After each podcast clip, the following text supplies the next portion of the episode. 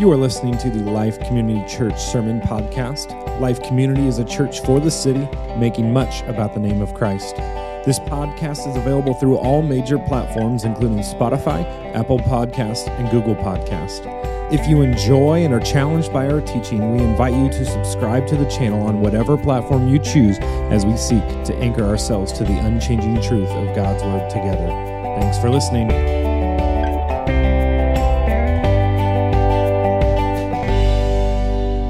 Right, we are in Hebrews. We have three weeks left of our 26 week journey through the book of Hebrews. And quite honestly, I don't want to leave this book. I have loved my time in the book of Hebrews. It has shaped my life. Maybe you're like, I'm good. Let's get on to the next thing. But we've got three weeks left, and I think they're three incredible weeks. And so we are in Hebrews chapter 12 today. And we're just going to start out by reading uh, the passage that has that God has for us today. And so we're in verses 14, and we'll run all the way through the end of the chapter to verse 29. And so let's read this together. It says, "Strive for peace with everyone, and for the holiness without which, and for holiness without no one will see the Lord." See to it that no one fails to obtain the grace of God, that no root of bitterness springs up and causes trouble, and by it many become defiled, that no one is sexually immoral or unholy like Esau, who sold his birthright for a single meal. For you know that afterwards he desired to inherit the blessing. He was rejected, for he found no chance to repent, though he sought it with tears for you have not come to what may be touched. A blazing fire and, a, and darkness and gloom and a tempest and the sound of trumpets and a voice whose words made the hearers beg that no further message be spoken to them, for they could not endure the order that was given. If even a beast touches the mountain, it shall be stoned. Indeed, so terrifying was the sight that Moses said, I tremble with fear but you have come to Mount Zion and this, to the city of the living God, the heavenly Jerusalem, and to innumerable angels in festals gathering, and to the assemblies of the firstborn who are enrolled in heaven, and to God, the judge of all, and to the spirits of the righteous made perfect, and to Jesus, the mediator of the new covenant, and to the sprinkled blood that speaks a better word than the blood of Abel. Now see to it that you do not refuse him who is speaking. For if they did not escape when they refused him who warned them on earth, much less will escape if we reject him who warns from heaven.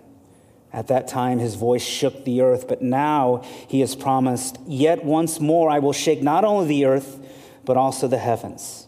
This phrase, yet once more, indicates the removal of things that are shaken, that is, things that have been made in order that the things that cannot be shaken may remain. Therefore, let us be grateful for receiving a kingdom that cannot be shaken. And let us offer to God acceptable worship with reverence and awe, for our God is a consuming fire. Let's pray. Lord, we're grateful for your word.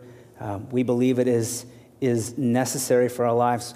We thank you for the Spirit that brings these words to life in our hearts. And so, Lord, we're asking that you would bring conviction and gladness where we need it, that you would use this word to humble us, to encourage us, that we would submit to its words, that we would hear its warnings, and that we would try to be faithful to you in this, our time and place.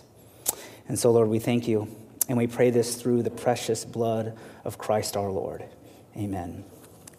Now, I don't know if you've ever played one of those games, one of those games where you start with an, uh, a very zoomed in image uh, of a particular spot and a greater image, right? So you get this sort of pixelated, color. That's all you see. And then eventually, what happens is they begin to zoom out and you see greater context and greater definition. And, and what was maybe opaque and green and you couldn't figure it out becomes, oh, it's a cucumber. That's what it was. Now I, now I see those things. Well, I played, I played this game with kids at midweek this past this past Wednesday, uh, and I was, I was blown away by our kids. Some of our kids didn't understand that you needed to wait for the picture to zoom out before you started guessing. The moment they saw some sort of colored blob, they shouted with great conviction at what they thought it was.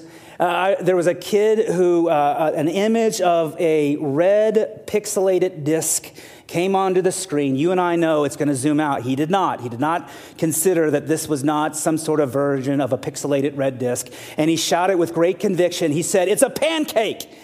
And I thought, what? And then pretty soon, there was a sum of kids that started, yes, that's what it is. It's a pancake. And so I asked, like, how many in here go home and eat red pancakes? And then to my surprise, like, half the kids were like, yeah, I eat red pancakes all the time. I don't know what you're talking about. And then my mind was populated with tons of questions for their parents. Like, like what kind of, is this red velvet pancakes that we're talking about? Because I want to be included in that. But then as we begin to zoom out, what did we see? This is pepperoni. Right? And that pepperoni, this red pixelated disc, was a part of a pizza. And even at the side of a pizza, some of the kids were like, I think it's still a pancake. And I was like, this, you guys, I'm going to go teach the adults because I can't handle this, right? we have been on a similar journey uh, ourselves in recent weeks. We have been zooming out on something very pixelated. And for us, it's not a red pancake. For us, it's been the subject of faith. Chapter 11 is this very famous scripture uh, known as the Hall of Faith, Hebrews 11, significant with the ideas of faith. And we've looked at all of these Old Testament men and women from the Old, and we looked at all that they did, and they were revered by all in that day. But our author wanted us to see these great men and women not through the eyes of their accomplishments, not for their virtue, but he wanted us to see them for their faith. His, he wants to remind his readers and us that all of those in the past that you thought were special since your childhood were, in fact, not really that special. In fact, what made them distinct was their great belief in the promises and the faithfulness of God.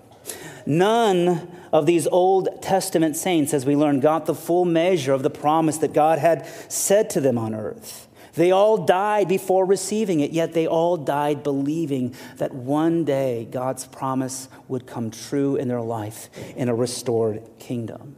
And so, as we turn from chapter 11 into chapter 12, we begin to find the author sort of building our understanding of what it means for us to walk a faith filled journey in this life like those in the past.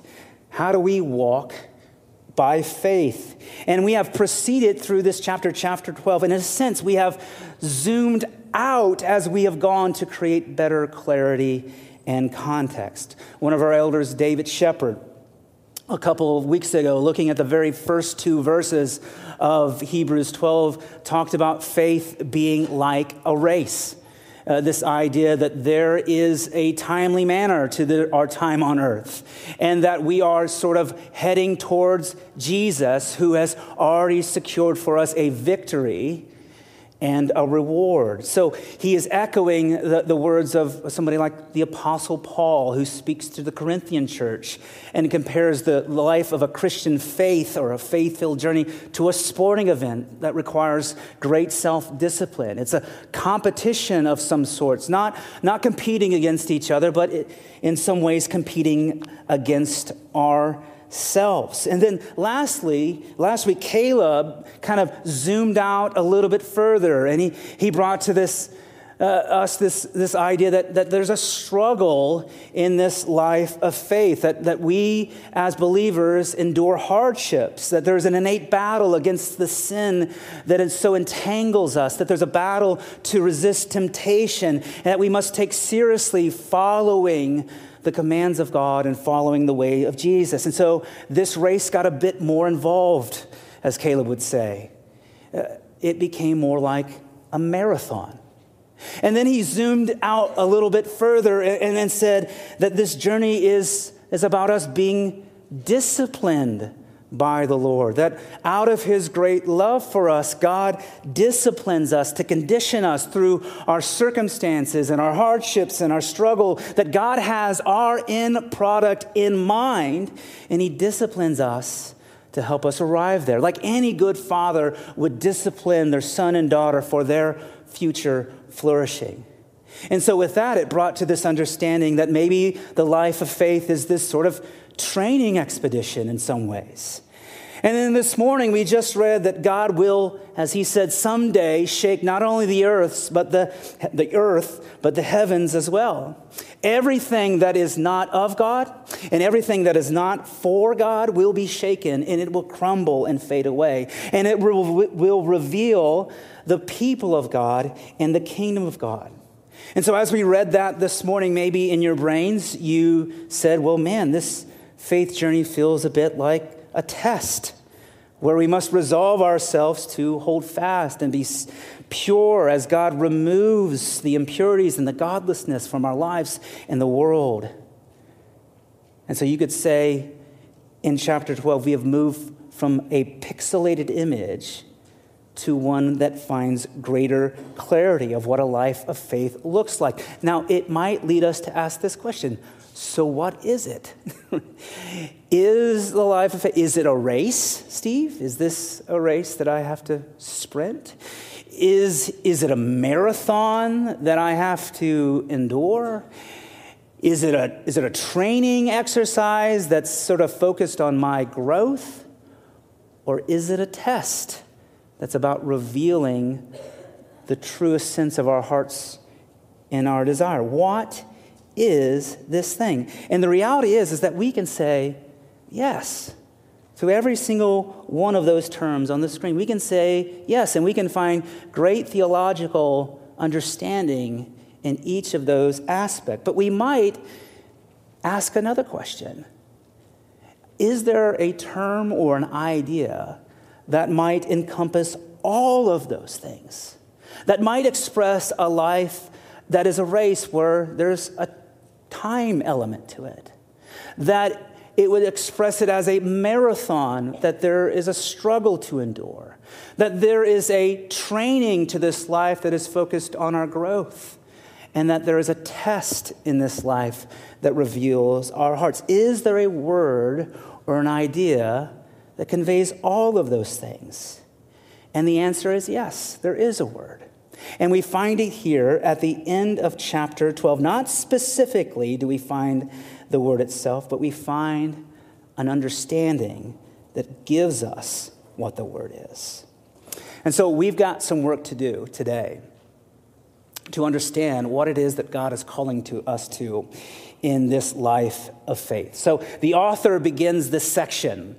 He begins this section by reminding us that this life of faith is not a singular journey, it's not individualistic, that the life of faith is one about community, that faith is to be lived out alongside of others who trust and love God and believe in his promises. And we are to in a way to help each other keep pace to say hey you're doing this way too fast all right to say to others, like, hey, let's, let's catch up here, to keep others from, from moving off course, we are to sort of look over each other, helping each other along the way. And what are we helping each other towards?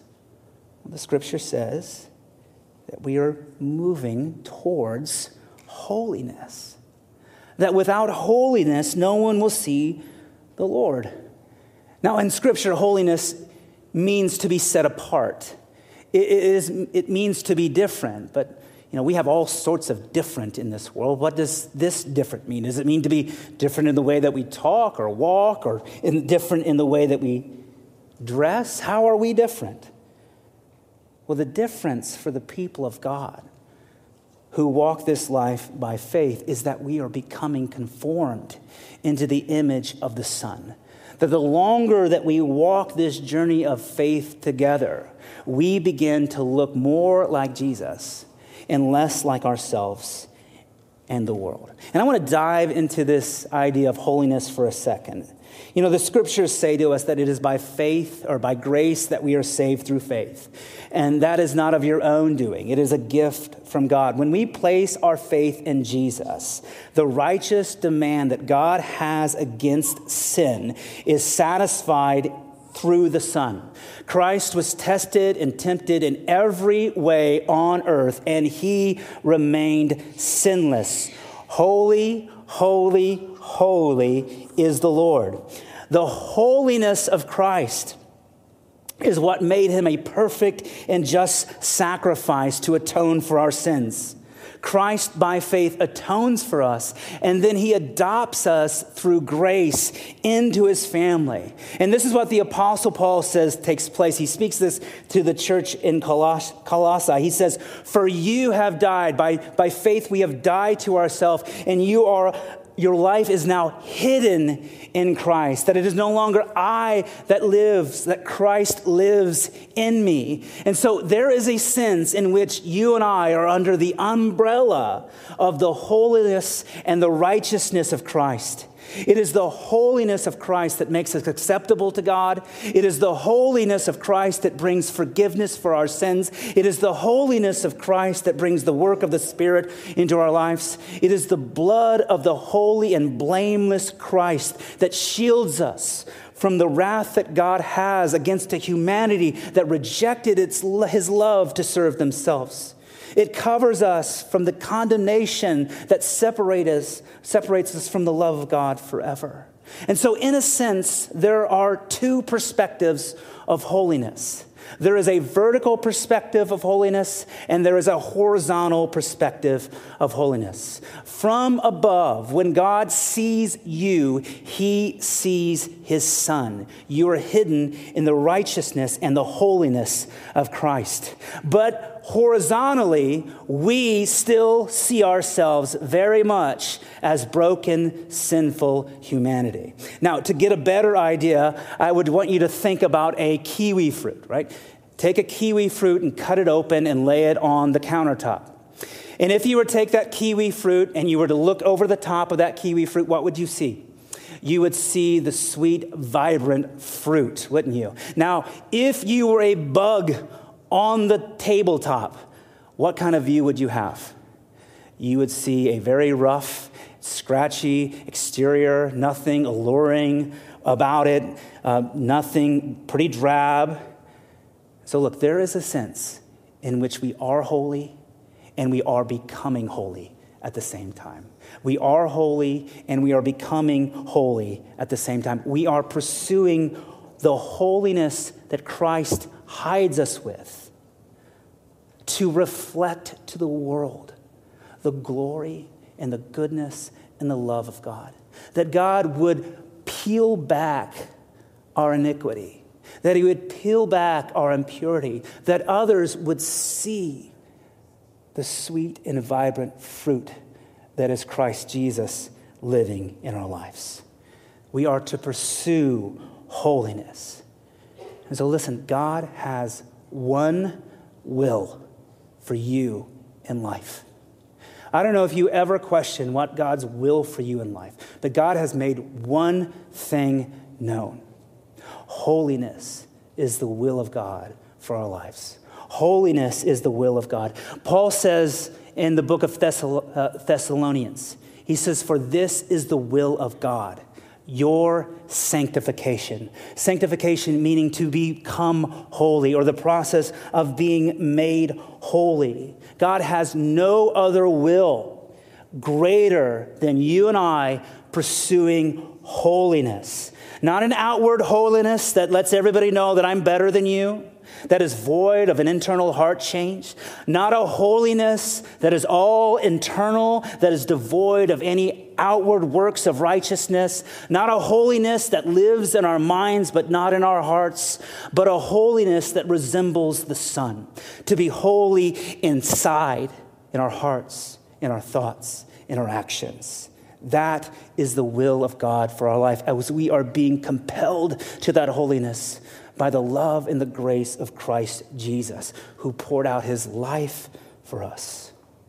And this scripture says that you and I, we can't do that alone. I don't care how good you think you are, it says that we cannot pursue this sort of holiness alone, that this is sort of a group project, if you will. Now, I didn't like group projects in college or high schools, but this is a group project that is worthy of our attention. Why is it a group project? Because we simply cannot trust ourselves. And maybe that's all, if you don't know the name of Christ, maybe that's all that you need to hear today because you know it to be true in your life already. You simply cannot trust yourself.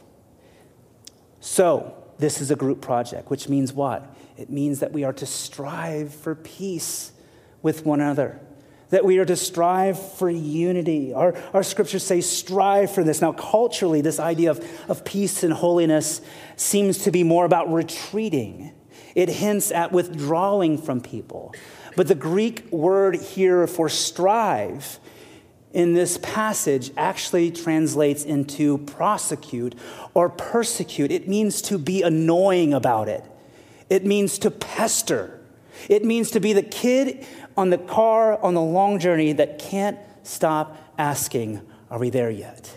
We are so consumed with getting peace, finding peace, striving for peace and holiness, that it becomes the compulsion of our lives, that we simply cannot rest until we have made our wrongs right, that we simply cannot rest until we've owned our part, that we can't rest until we go to our brother and sister in grace and reveal to them their sin, whether it was knowingly or unknowingly against us. We are pestered by finding peace in pursuing holiness because we value unity far above our comfort, far above our pleasure, and we will strive to do whatever it takes to be unified and stop quarreling. Why do we do that? So we can walk this faith journey together. Think of how much stronger we are together as a body of Christ in unity at peace than we are as fragmented, disjointed movements. And together we are to keep watch over one another. And I know that sounds gross. Well, I got to watch over everybody. It's not about personal protection, it's not about self righteousness, it's about the well being of the flock, and it's about the greater glory of God. He says, Look carefully that you prevent gracelessness.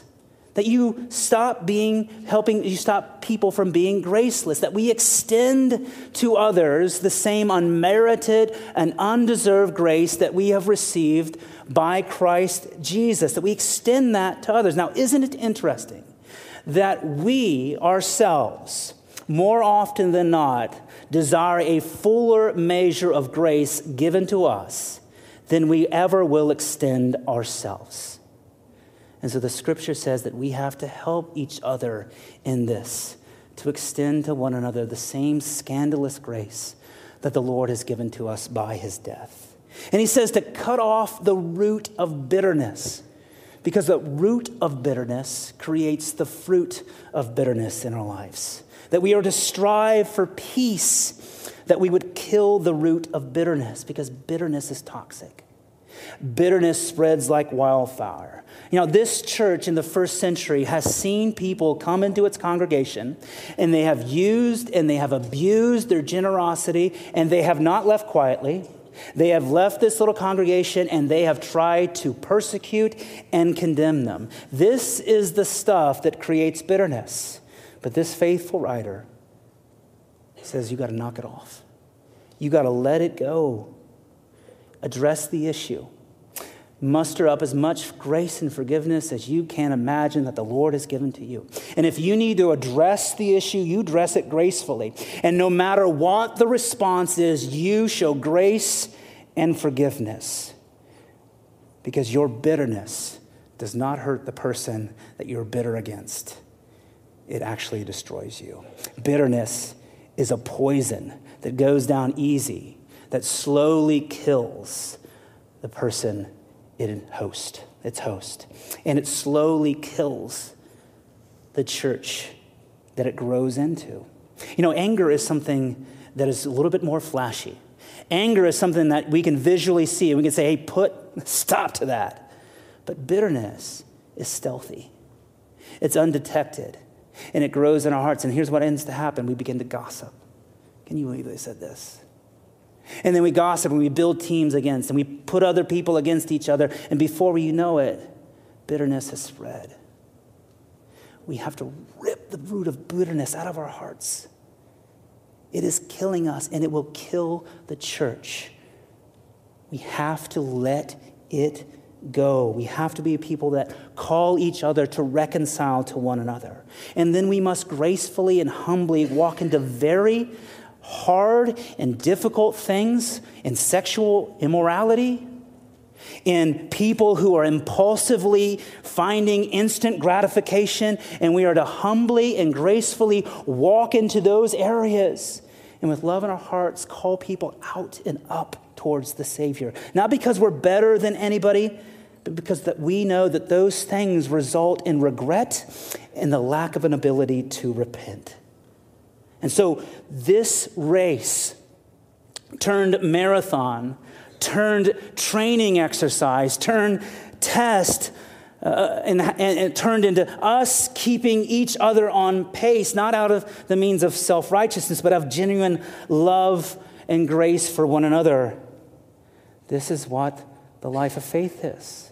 And then our author, he zooms out a little bit more. And he gives us these two mountains. And this is an interesting that he writes these two mountains in here. The first mountain is we find in verse 18 is, is we hear of Mount Sinai, where God first established the old covenant, where he gave the law, the old covenant with his sacrifice and its priesthood and its tabernacle. And notice how it's depicted.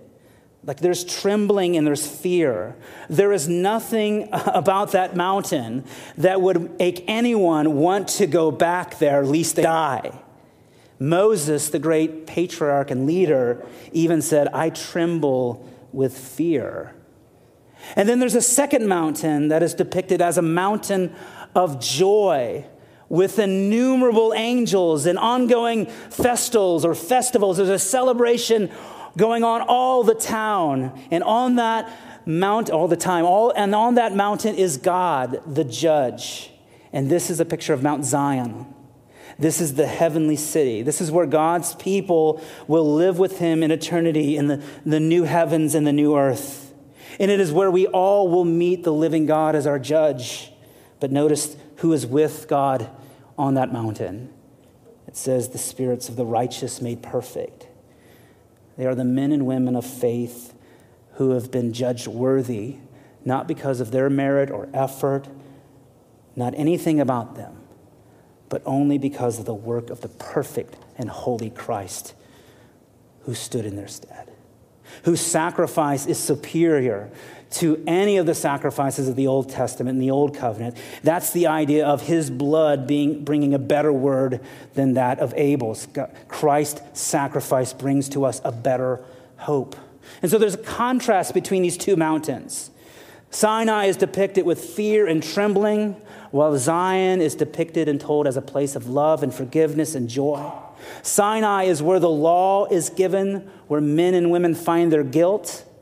Mount Zion is the kingdom of God where men and women come to be made holy. And again, we hear this author speaking and teaching about the surpassing greatness of the new covenant of Christ, far superior than the old. The old covenant reveals our guilt. The new covenant and the new covenant alone is what makes God's people holy. And he tells us this as a bit of a warning. He tells us as a bit of a warning to not go back to Sinai, to not go back to the law, no matter how many people want to tell you to do so. He says, don't refuse him who speaks. Now, he's not talking about himself. What he has in mind is the one who lives on the mountain. He says, don't refuse him who speaks. He referring to Jesus the Messiah. God has illuminated the work of the Son for the eyes of men and women to see. And he is saying here, and he's sticking with this contrast, that in these two mountains, and he's reminding us of the consequences that faced the people who rejected the message on Sinai. And he's saying, as terrible as those consequences are, far greater is the consequence of the one who rejects the message and the work of the holy, begotten Son of God. And from that mountain, it says that God will shake the earth again. Not just the earth, but the heavens. And he will make an eternal home for his people. And why will he shake it? He will shake it to remove everything that is not of God or for God from ever coming into his kingdom. And so let's, let's zoom out fully here. We've got all the context. What is going on? God has given us a location. We've come into the city, the holy city, Mount Zion. He says that we're already in that city. Furthermore, he's saying that now we are receiving the kingdom of God. And so there is a place that we've already come to. There's a kingdom that we're already receiving by faith in Christ, which means that as we believe and trust in the promises of God, we are believing in the hope of God. That is the new kingdom coming to us. We have them, but they are not fully realized. And God has called us to lock arms together and to stand on his promises until they do. And so here we have a race that is time sensitive. We have a marathon that's full of struggle. We have a training expedition that grows us. We have a test that reveals our hearts where future promises and rewards resolve us and strengthen us. But furthermore, we do those things together, communally, and not alone. And so, what is he talking about? Well, let me pull you all the way back to almost towards the beginning of Scripture. And maybe you remember the story of God's people in Egypt. That God's people in Egypt were in bondage, that they were in slavery. And God raised up a leader, and his leader, Moses, called his people out of slavery, out of Egypt. It's a term that we today call the Exodus. Maybe you've heard of the Exodus. Moses calls the people of God out of Egypt. The Exodus is something that we believe is in the past. The God's people journeyed with timeliness in mind, with great struggle and training and testing to secure the promised land. But we have just read in chapter 11 that the promise never arrived, nor did they ever believe that they received the promise. The promise was to come in the restored kingdom after the Messiah. And so, chapter 12 reminds us that God is still calling his people out of the world out of slavery.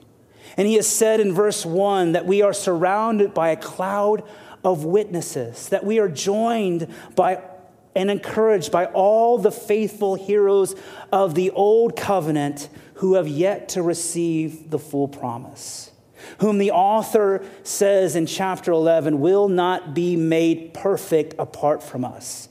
Together, we looking to Christ Jesus not Moses, are being called out of this world. Together, we are journeying to Zion and not Sinai.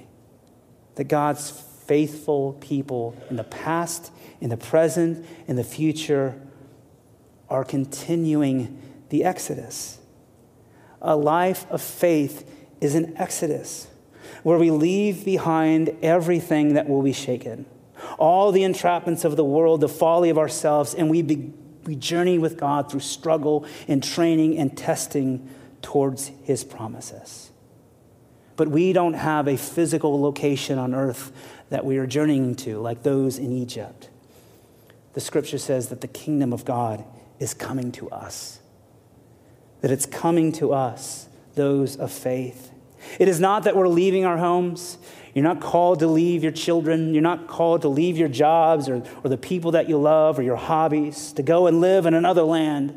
But we are preparing ourselves to live in the kingdom of God that is coming to us. We are preparing ourselves by doing what?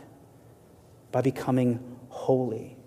That we live like we will when the ever coming kingdom of God fully arrives. This exodus is a race, a struggle, a suffering It's a training where we're disciplined, it's a test. God is shaking his people to remove all the material things that we think are important, that entrap us, that enslave us. He is graciously shaking us from our iniquity that holds us in slavery. And so, if we could just zoom out for a moment, if we could zoom out from our lives for a moment and see the full picture here, that the people of God has, have never stopped pursuing the promises of God by faith. It didn't stop with the promised land. It didn't stop at Sinai. It will only stop when God returns to the earth.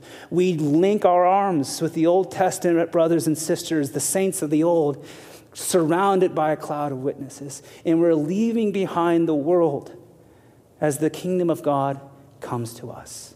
That is the big picture of faith for the believer. But sometimes we are so zoomed in our lives that we think life is much more than about becoming holy and pursuing after God.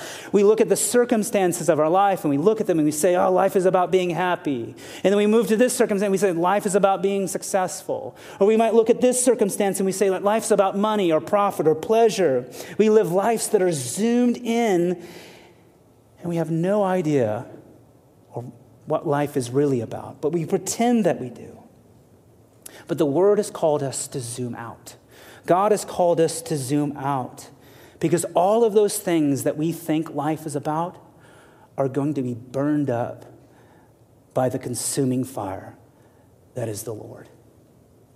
And so, will we resolve ourselves to hold on to a kingdom that will never be shaken, or to hang on to all of the things that hold us in bondage that will be shaken free along with us? God's people have never stopped pursuing his promises by faith. Will you wait in these moments where you're unsure of what next to do to let the picture become a little clearer? Will you understand the big journey that we have as believers in Christ to pursue holiness? That when you lived your zoomed in life, that you might believe in those little moments that God is better than that. That men, when you're tempted to look at that screen, that you believe in this moment that God is better and I could trust him. That husbands, you believe that dying for your wife as Christ has died for the church doesn't feel good. But by faith, we trust that Christ is better than that. That we trust Him more than the singular temptations of our life. That we live the zoomed out life, knowing this is about pursuing holiness. And that together we're in it. And there are far greater things ahead, as C.S. Lewis said than we will ever leave behind. We have a God that pulls us out of slavery, out of bondage, and He is worthy of our worship. He is the center of our lives. He is due our reverence and our awe.